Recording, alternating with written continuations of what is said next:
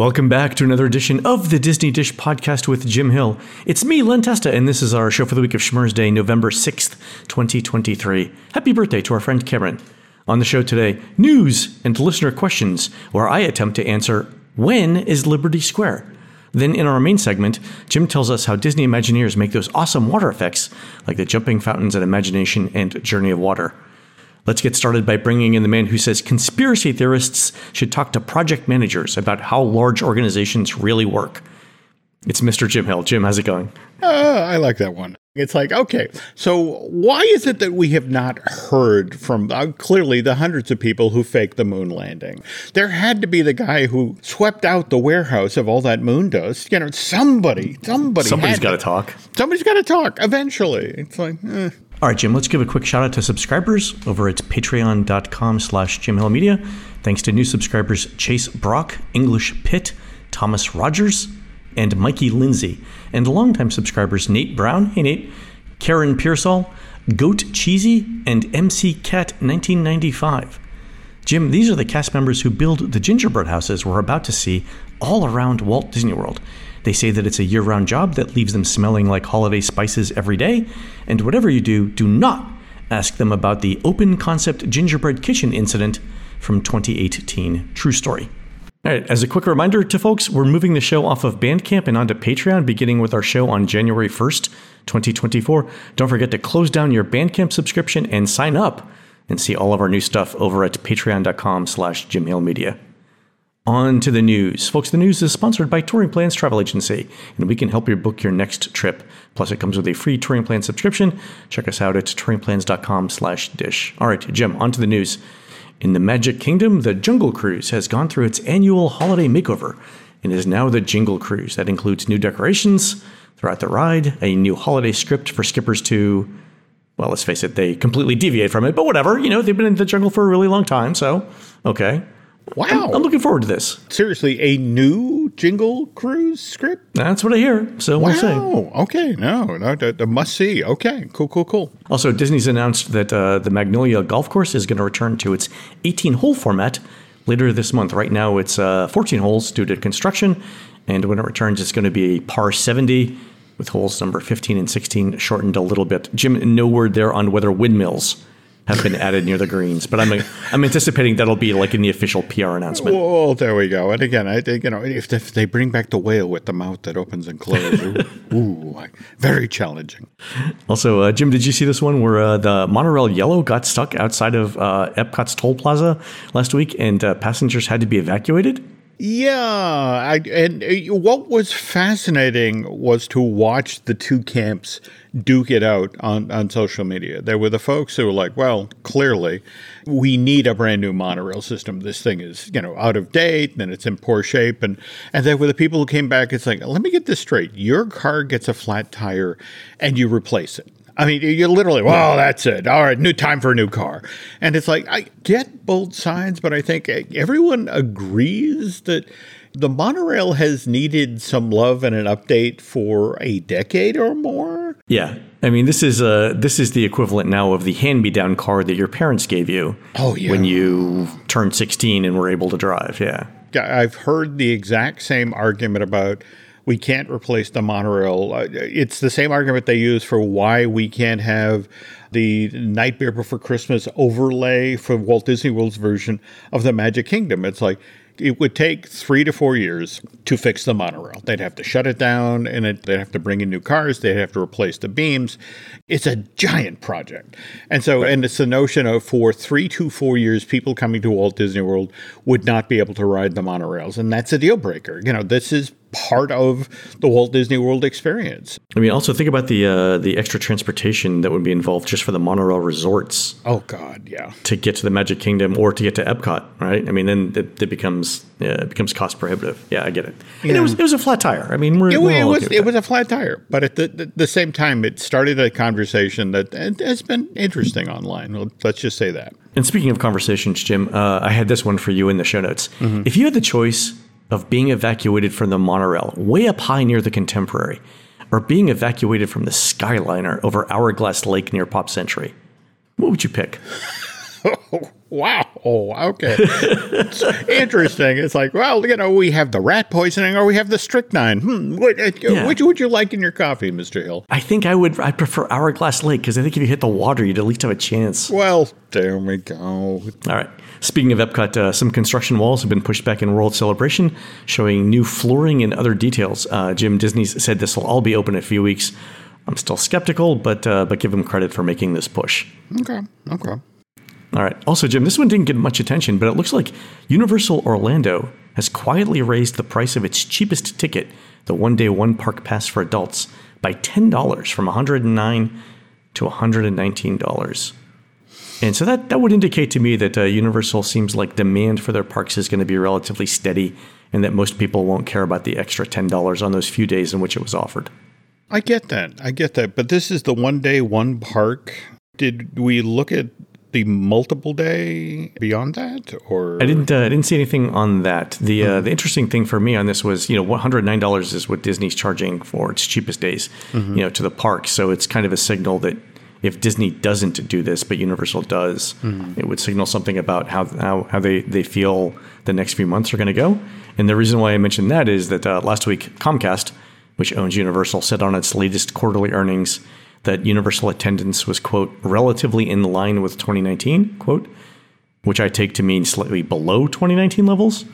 And for perspective, in 2019, there were about 20, uh, about 21.4 million guests to Universal. In 2022, it was actually more than that by about uh, 300,000. So I think Universal is saying here, expect 300,000 fewer people to have visited the parks, uh, which is roughly a decline of around 3.5%. okay, okay. That would make sense. What kind of intrigues me here is the ten dollar price increase. It's like they are going to have to find some place to put the eight point six billion dollars they just got for Hulu.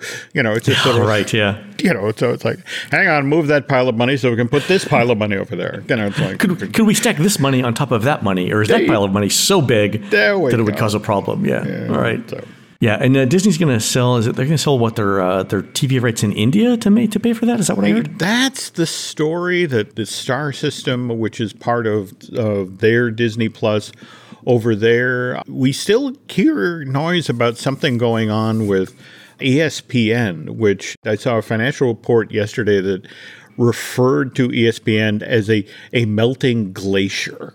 Yeah, it's true. Yeah, I mean, uh, yeah, the, the amount of money they're getting from cable revenue is uh, is steadily declining, and I think that the uh, the partnerships that they're doing are all trying to bolster that brand to turn it into a, uh, a post cable TV world. So just uh, interesting times for the company. Anyway, welcome back to the Economics 101 podcast with Jim and. There we All right. on to, uh, on to listener questions. Jim, last week we were talking about uh, a question from Nick Driss about Voyage of the Little Mermaid, and this inspired a number of folks to write in, uh, many of whom worked for Disney with various stories about the Little Mermaid. And I'm going to keep everyone anonymous because some of these folks still work for the company. So uh, somebody wrote in and said this regarding Ariel on the Fantasmic Riverboat. At least once or twice a year, there would be multiple bolts of clear plastic vinyl, like shower curtain material, with multiple textures that would have to be dyed into a variety of colors and then cut into the shape of the scales in Ariel's fin. Mm-hmm. The vinyl material had to be pliable yet sturdy enough to handle being quickly vacuumed into her rock to reveal her legs. And I, Jim, I mentioned this because I didn't know how that effect worked. So apparently it's a vacuum. And I love that anyone performing the role of Ariel mm-hmm. has to get some sort of debrief and warning about industrial vacuums. Like I think if you look at things that you don't expect to hear, right? Yeah. yeah. Yeah. This reminds me once of the effect of how the Beast change in the Beauty and the Beast show, a stage show at the studio, how they pull off the final change of the Beast to the Prince is a great bit of misdirection, which we will not get into because we have all sorts of Ariel stories to share today. Right. And another one from another anonymous source who says, I was working at Animation Courtyard mm-hmm. when we came back from the pandemic closing. Something about Voyage of the Little Mermaid that a lot of people forget is the show used a water curtain during certain scenes. So you have to imagine that all of that equipment and water sat stagnant for three months. My understanding was when we came back from furlough, they discovered water damage and or mold damage, possibly even extending to the puppets stored there, like the giant Ursula. So at this point, I'm not even sure a deep clean would do them any good. They probably need to gut the entire building and rebuild from scratch. that would that would make sense. Boy, that reminds me of the stories of the Wolfgang Puck restaurant at California Adventure when they Hmm. gave up on that facility there at Paradise Pier and just walked away and it was was weeks later that somebody actually went in the building and it's like, oh my God, they never took the stuff out of the deep fryers. It was like, oh, ow, gross. It reminds, it's like my uh, my uh, leaving uh, leaving stuff in the dishwasher, but not running it for uh, for a month and a half. Yeah, You know, you That know was the always nice when a coffee cup waves to you when you open that up. Hi, how are you? Close the door. Oh, I'm so sorry. there we go. All right, from Alex Steven on Patreon. We all know that Disney leans hard to their own IP for the parks, but this year's movies from Marvel, Lucasfilm, the live action remakes, and Pixar have underperformed. Jim, can you see a world where Disney chooses to make an attraction not based off an existing IP? All of the conversations that I have had with Imagineers over the past 10 years have talked about how difficult it is these days to get, you know, I mean, you have to walk into the meeting with a this is the ride system. This is where we want it to go, and this is the IP we would based it on, and this is how many This is the units plush we're going to sell. Yeah, yeah, exactly. and and that's the thing. The notion of stepping in and having to have the conversation about this is a brand new character that the public doesn't know, and it just it is such a non-starter. Yeah. I think the ship has sailed on the non-IP. Now, don't get me wrong, Shanghai has a couple of attractions that, for example, their equivalent of Grizzly Peak, the water ride that takes you by the one giant animatronic croc. But I just don't see that happening anymore. I don't think in the domestic parks, but to your point, in the mm-hmm. international parks, mm-hmm. especially those parks where the population doesn't have the legacy of watching Disney's older films. Mm-hmm. This is true. If you have to do a Frontierland, you know Disney's not putting out many westerns these days oh no. in terms of media. So those parks would be the ones where you would think you'd have the best chance of doing a uh, completely new character. So maybe it's time period and uh, culture based. Yeah. Yeah, this is true. And speaking of time periods and culture, uh, here's an email from Glenn Busick following up on our show last week about Tiana's Bayou adventure in the Liberty Bell Riverboat. Glenn writes in and says, Why is the riverboat in Liberty Square? In terms of the timeline of steam technology, a steamboat would make more sense in Frontierland, and there would have been plenty of room to build a dock between the Country Bear Jamboree and Pecos Bills Cafe. Although very primitive steamboats were being experimented with in the late 1700s and early 1800s, nothing of the scale of the current Rivers of America steamboat would have seemed likely to exist until two or three decades into the 1800s, and that doesn't fit in with the Liberty Square time frame. Hmm. And I love these kinds of questions, Jim, because it allows us to nerd out with some research. All right, so so Glenn has a point. The first Mississippi steamboat was the Orleans or the New Orleans, launched in 1811, and the Orleans was like the Liberty Bell uh, in Frontierland, a paddle steamer with the paddle in the back of the ship. But the Orleans didn't have decks like the Liberty Bell riverboat. It basically looked like a uh, a long boat with a, a thing at the end, so it didn't look anything like it. Robert Fulton steamboat, the Clermont, uh, also known as Fulton's Folly, it, 1807, and it would make the 150 mile run up the Hudson from New York City to Albany. But that's in the same window of time. Right, but it didn't look like the Liberty Bell riverboat. Oh, not so basically, close. the Not even very early steamboats were basically um, long boats with uh, steam engines bolted on them. Yep. Right. So I went through the Library of Congress's photos for American riverboats. There we go. All right. Okay, dedication, folks. Dedication. the earliest image I can find of a Mississippi riverboat that looks like the Liberty Bell riverboat, you know, with a mm-hmm. paddle wheel in the back, mm-hmm. is an 1844 drawing by Edward Sachet titled Jefferson City. And Jim, I threw this in the show notes so people can see it. But that's, you know, sort of like, Mm-hmm. you know, ish, the Liberty Bell riverboat. So, good initial question then is mm-hmm. when is Liberty Square supposed to exist? Mm-hmm. The Liberty Bell itself dates to around 1755, so that's pretty early. And we've got the Hall of Presidents, and we know George Washington was president. from 1789 to 1797. And I know that all of the presidents are in the Hall of Presidents, but the Hall of Presidents focuses on the Revolution, the creation of the Constitution, and George Washington a lot. So if we have to assign a time, that's a decent choice. Okay. Okay. Mm-hmm. The other big thing in Liberty Square, of course, is the Haunted Mansion. Mm-hmm. And so we have to ask when is the Haunted Mansion?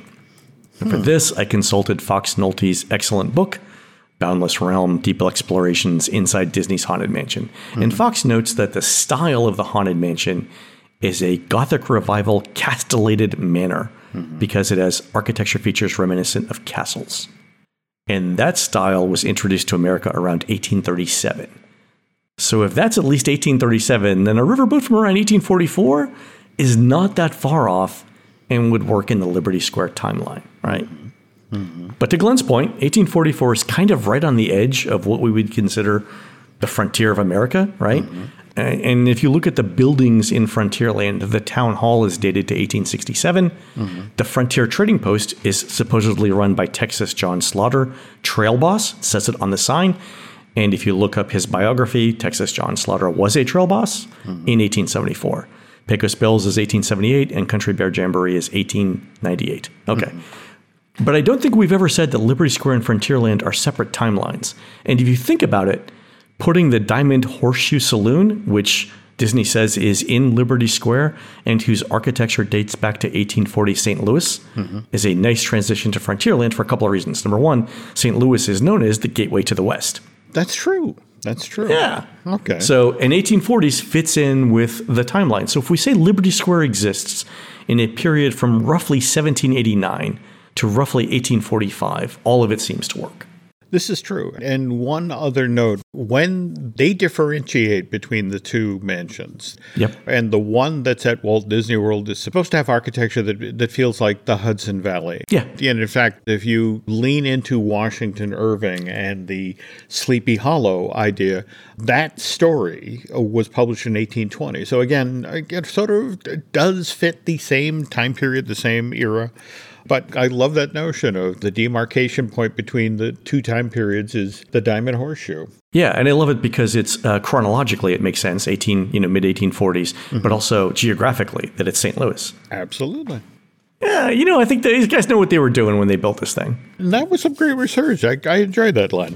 All right, folks, we're going to take a quick commercial break. When we come back, Jim tells us how Disney does awesome water effects like jumping fountains. Lots of physics involved. We'll be right back. It's Kaley Cuoco for Priceline. Ready to go to your happy place for a happy price? Well, why didn't you say so? Just download the Priceline app right now and save up to 60% on hotels. So, whether it's Cousin Kevin's Kazoo concert in Kansas City, go Kevin, or Becky's Bachelorette Bash in Bermuda, you never have to miss a trip ever again. So, download the Priceline app today. Your savings are waiting. Go to your happy place for a happy price. Go to your happy price, Priceline. This episode is brought to you by BetterHelp. There's a Christmas song that Andy Williams introduced back in 1963. Hey, that would mean 2023 is the uh, 60th anniversary of that recording's debut. How cool. Uh, Anyway, the name of that song is It's the Most Wonderful Time of the Year. But here's the thing. For a lot of folks, the holidays are not the most wonderful time of the year. Maybe you have a somewhat problematic relationship with your family, which then makes getting together with them at Thanksgiving, Christmas, Hanukkah, whatever, uh, stressful for you. Or maybe you're like me and you have loved ones, like my daughter Alice, who are clear on the other side of the country, which can then make it difficult for the two of you to spend the holidays together, which can then, as Elvis used to say, lead to a blue, blue, blue, blue, blue Christmas.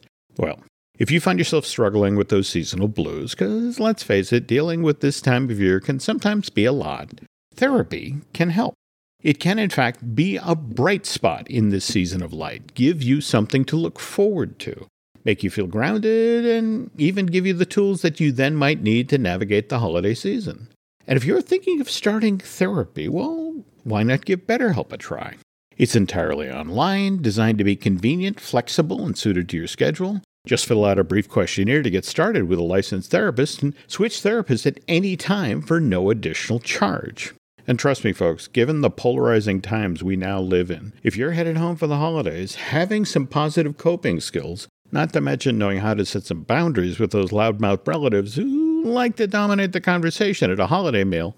That can be a game changer. So find your bright spot this season with BetterHelp. Visit betterhelp.com slash Disney Dish today to get 10% off your first month. That's betterhelp, H-E-L-P dot com slash Disney Dish. We thank them for sponsoring today's show. Whom among us does not have a photo of ourselves somewhere in future world underneath a jumping water fountain in front of the Imagination Pavilion? It is a rite of passage for all Disney theme park fans. And you are here to tell us how that actually happens. Yeah. Also, it's kind of a, a story about how one becomes an Imagineer. I mean, uh, Len, you, you of course have heard the phrase, if at first you don't succeed, try, try again, or third time's the charm. Okay, so say you're someone who dreams of someday becoming an Imagineer, and you submit an application for a position at 1401 Flower Street only to get a rejection letter. So, do you apply again?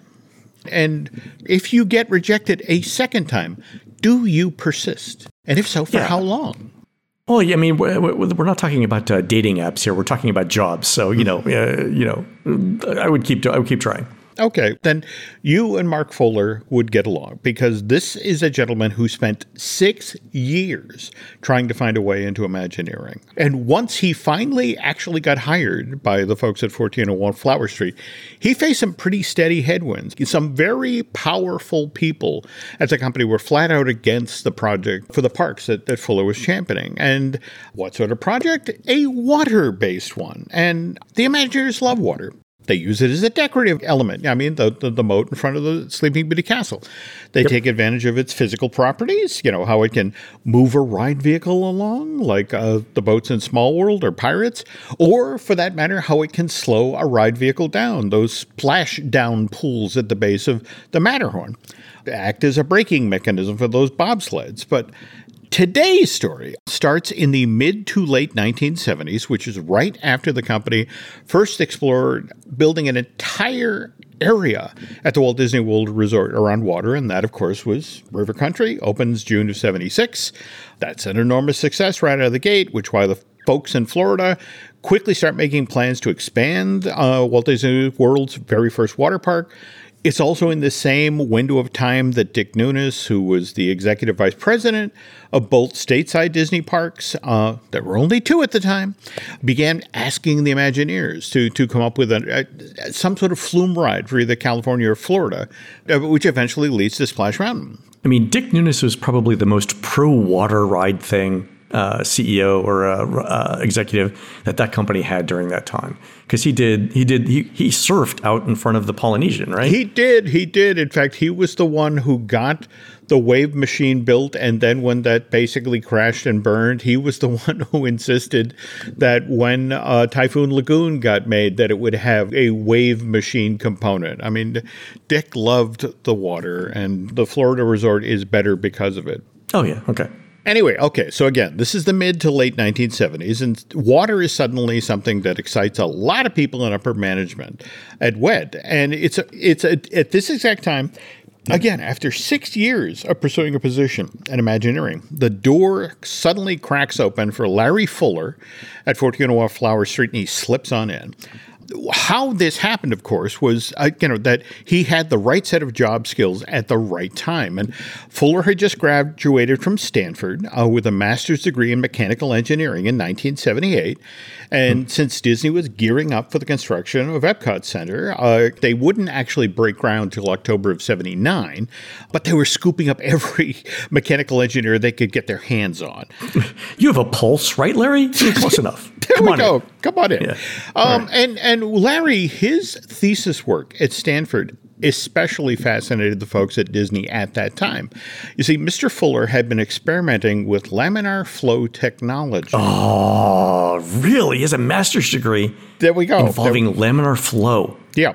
Man, I'm not I'm not jealous of many people Jim, mm-hmm. because it's great being me. But but man, all right, okay. well, but that's the thing, you know, it, it was a, a, a wide open field at that time because the thought of moving water at the molecular level, channeling all this fluid in one direction with an equal steady pressure, that if you controlled laminar flow, water suddenly took on these amazing new qualities. It could appear to be stationary or even solid, like a, A solid, yeah. yeah, a solid tube of glass. And, and so Fuller, as part of his master thesis in mechanical engineering, he built the world's first permanent laminar fountain in, in Salt Lake City, Utah. And by the way, permanent is probably the wrong word to use here. This this 10 foot by 20 foot water feature was located at the Conquistador Apartments at 3300 South in Salt Lake City.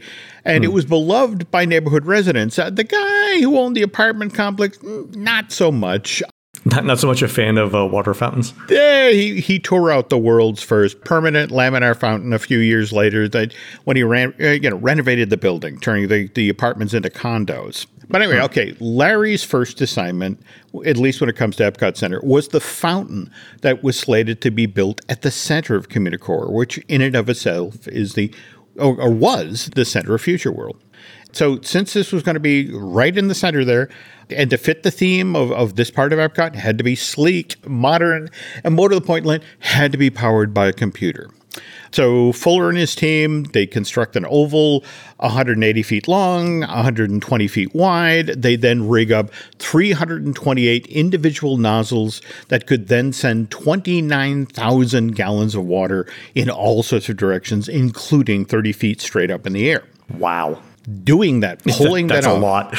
yeah. Oh yeah, I mean, you need a lot of back of house machinery and infrastructure to pull that off. But think about that. Oh, yeah. In Communicore, there is no such thing as back of house. You are literally on stage. So what they had to do was dig down. Oh, the Epcot version of Utilidors. There we go. There we go. Is it really? yeah. So there's there's actually stuff underneath the fountains. There is a corridor that runs through uh, underground that section of the park, which allows the folks who maintain the fountains to get down there and tend to the machinery. Because all of this stuff had to be in place before serious construction began on Communicore oh, yeah. West and Communicore East. This was two solid years, Len, of design and then site prep and installation and then test and oh, adjust. Oh wow. Yeah. For water fountains. For a water fountain. All right. But around this very same time, we're talking late 1980, early 1981, word is getting out within WED that Kodak, who's agreed to be mm-hmm. the sponsor of the Future World Journey to Imagination Pavilion, is upset. I, uh, to be specific, it's the executives at that Rochester, New York based company who are upset with Disney because they've just learned that the ride through attraction for their pavilion won't be ready in time for Epcot's uh, opening day. That's a t- okay. Tough conversation to have. Yeah. And Okay. there was the Magic Journeys 3D movie. But again, remember, we're having this conversation in late 1980, early 1981, and Disney couldn't actually assure the folks in Rochester that, yeah, that'll be ready. And that was largely because so many of the pavilions for Epcot, whether we're talking uh, World Showcase or Future World, had film elements. We did Oh Canada, Wonders of China, Impressions of France, the giant film elements for Universe of Energy. And Right. all of these were competing for resources at the studio. All of them were urgent deadline projects. Yeah. And at the very same time, Disney Studios is working on Tron. Yeah. So a lot of a lot of people are involved in the film industry. So Magic Journeys might not happen on time. I get it. Okay. All right. So Yeah. they need a contingent. They need a contingency for the contingency. There we go. There we go. All right. So Great. it's at this point Larry steps forward and says, I did this thing out in front of the Conquistador apartments. In Salt Lake City, you guys saw it, right? But this is the thing, it has to go to the board to get approved, and the board is not going to go to Salt Lake City to see a fountain, right? to see a fountain. So Larry has to create a film test to show them. But here's the thing, Len. Laminar flow technology is not at the point yet that they could then, you know, at, at this point, the average height, uh, the the average height of a male is 5.9 feet. Average height of a female is 5.4 feet, and they can't control the laminar flow enough to jump over a person consistently to do this.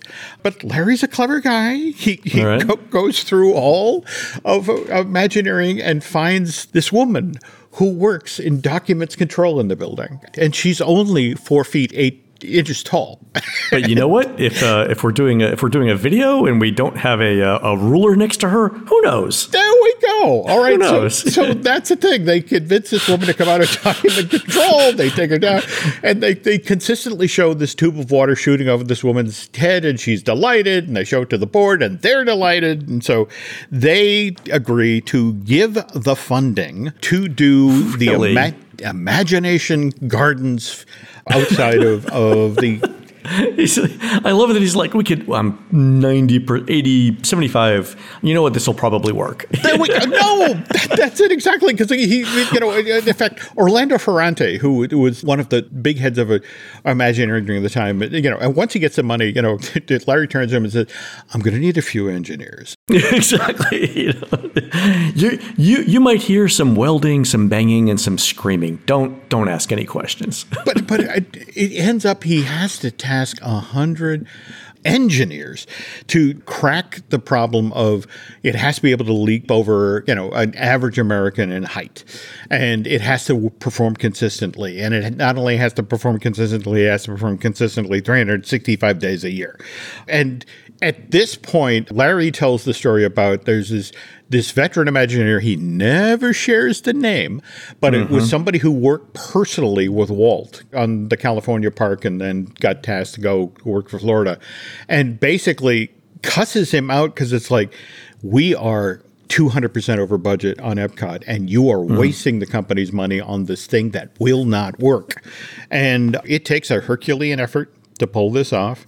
And it comes right down to the wire. Len. Uh, Fuller tells the story about prior to the opening of Epcot, he did not sleep for four days. They were working that hard to get this Yeah. thing open. And and and honestly, part of the problem again, if we pivot back to the fountain in the center of Communicore, you needed a huge physical plant that was hidden in plain sight to well remember, this isn't just the leapfrog fountains, which again, that's five separate planters with 17 different nozzles that have to act in perfect concert to sell the effect of you know this this jet of water leaping over people. But it's alive. It's it's moving through this thing. But at the same time think about it. There's also the waterfall that goes up. There's also those jellyfish fountains that spurt out water and suddenly there's a 3 foot in diameter circular thing hanging in the air or the you know the other one that seemed to juggle balls of water. And all of this had to be ready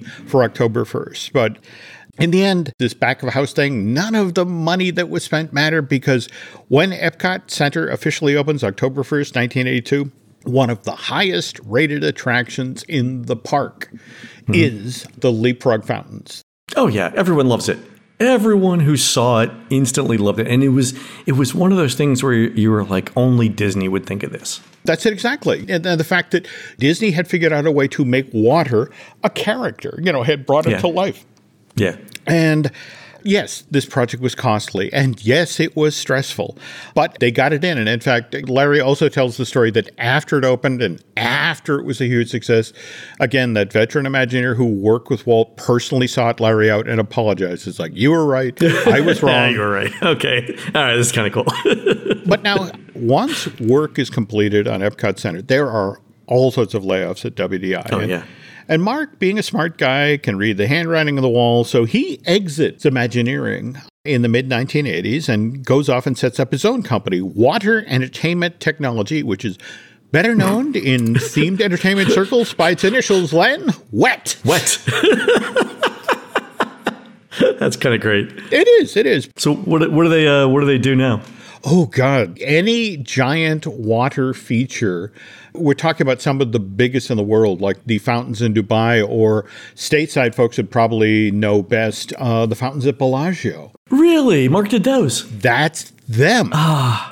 And yeah, you know, uh, if we swing back to Disney, they, on the backs of this, definitely leaned into okay, we're doing more stuff with water. So, mm-hmm. you know, we got Typhoon Lagoon in June of 89, we got Blizzard mm-hmm. Beach April of 1995, and just this past month, we got the Journey of Water inspired by Moana, which opened in the World Nature section of Epcot right. on October 16th of this year. Don't forget all of the effects in the uh, the laughing place at uh, at Splash Mountain. This is true. This is Those true. are the same effects, just yeah. on a smaller scale.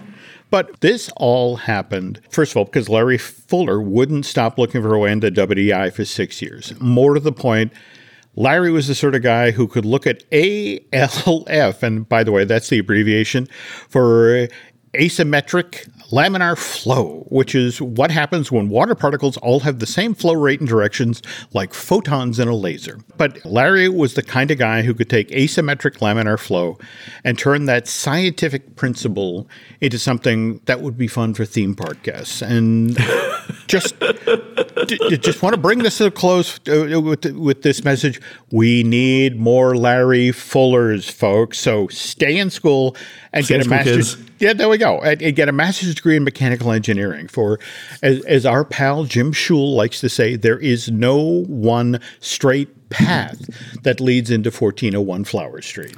And some of those paths aren't even dry. Some of them are wet. there we go. There we go.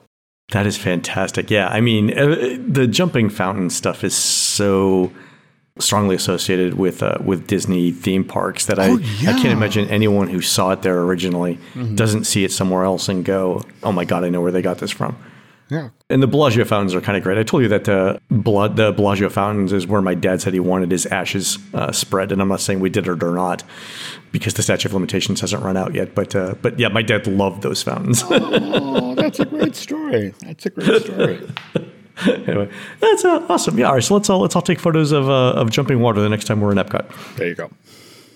All right, folks, that's going to do it for the show today. You can help support our show and to Jim Hill Media by subscribing over at patreon.com slash Jim Hill Media, where we're posting new, never-seen stuff weekly, including a new Q&A show this week with Disney Imagineer Jim Shull. On next week's show, Jim gives us the behind-the-scenes details on how Disney decides to introduce new character greetings into the park, and why some of them stick around and some of them don't. You can find more of Jim at jimhillmedia.com and more of me, Len, at touringplans.com. Also, Jim and I will be doing a live podcast from the Theme Park Play Workshop at MIT's Game Lab at 6.30 p.m. this Thursday, November 9th. At the Stata Center, room 32 155.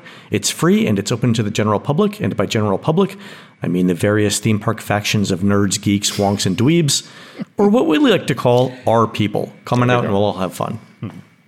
We're produced fabulously by Aaron Adams, who'll be representing the Order of Bards, Ovates, and Druids to celebrate the solstice at the Ticonderoga Historical Society's Festival of the Trees on Thursday, December 21st, 2023, at Hancock House. That's on Moses Circle in beautiful downtown Ticonderoga, New York. While Aaron's doing that, please go on to iTunes and Radar show and tell us what you'd like to hear next. For Jim, this is Len. We will see you on the next show.